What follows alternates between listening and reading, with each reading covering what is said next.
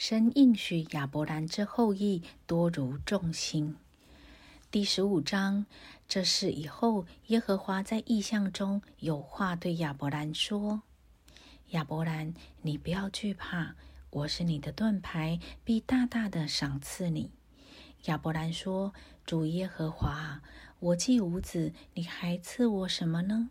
并且要承受我家业的是大马色人以利以谢。亚伯兰又说：你没有给我儿子，那生在我家中的人就是我的后嗣。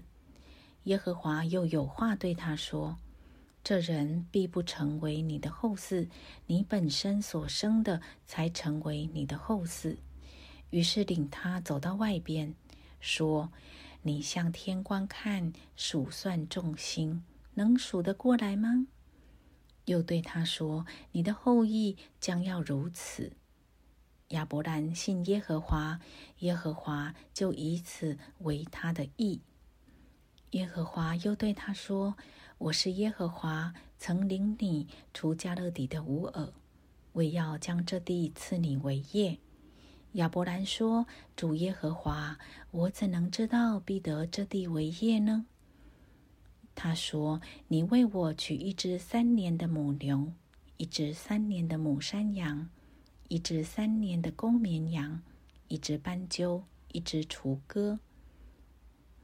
亚伯兰就取了这些来，每样劈开，分成两半，一半对着一半的百列，只有鸟没有劈开。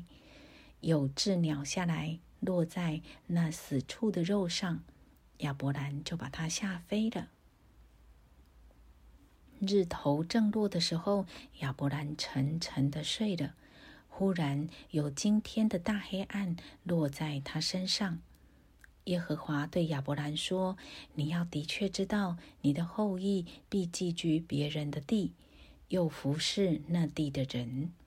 那地的人要苦待他们四百年，并且他们所要服侍的那国，我要惩罚。后来他们必带了许多财物从那里出来。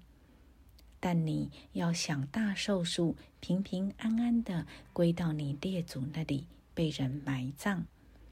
到了第四代，他们必回到此地，因为亚摩利人的罪孽还没有满盈。日落天黑，不料有冒烟的炉，并烧着的火把从那些肉块中经过。